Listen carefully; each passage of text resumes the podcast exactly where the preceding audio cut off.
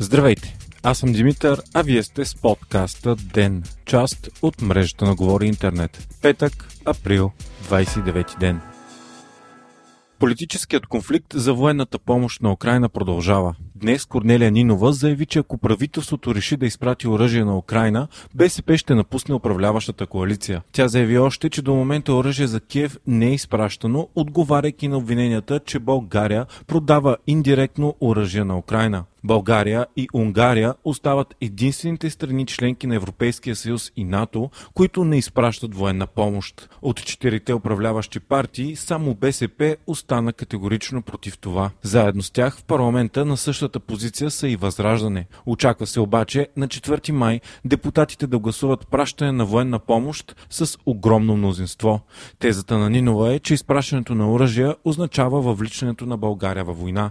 Има данни обаче, че такова такова оръжие вече се изпраща, след като страната ни изнася за държави от НАТО, а те от своя страна го пращат към Украина. От началото на войната българската оръжейна индустрия има рекордно големи поръчки. Сключени са договори за над 2 милиарда евро и производителите работят на максимален капацитет. Междувременно Русия нанесла нови ракетни удари по Киев. Една от бомбите е ударила 25-етажна жилищна сграда, като за ранени 10 души. По време на атаката е загинала и журналистката от свободна Европа в Украина Вира Гирич. Обстрелът се е случил докато в Киев на посещение бил българският премьер, както и генералният секретар на ООН. С нощи пък в София се проведе поредното голямо шествие в подкрепа на Украина, този път с искане да бъде предоставена военна помощ за Киев.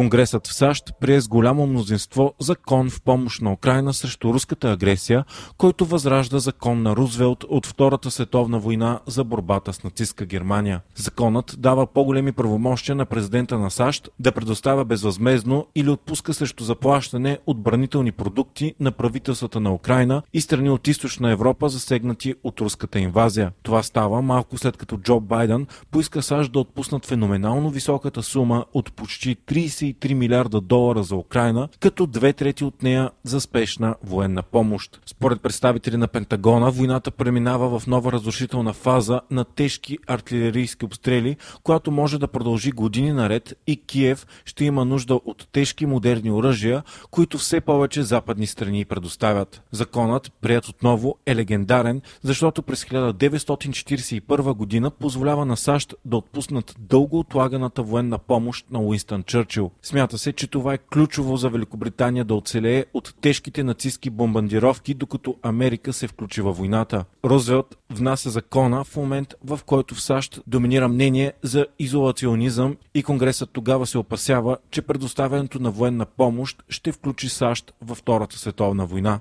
До края на войната САЩ предоставят на съюзниците помощ за почти 50 милиарда долара, значителна част от които на Съветския съюз.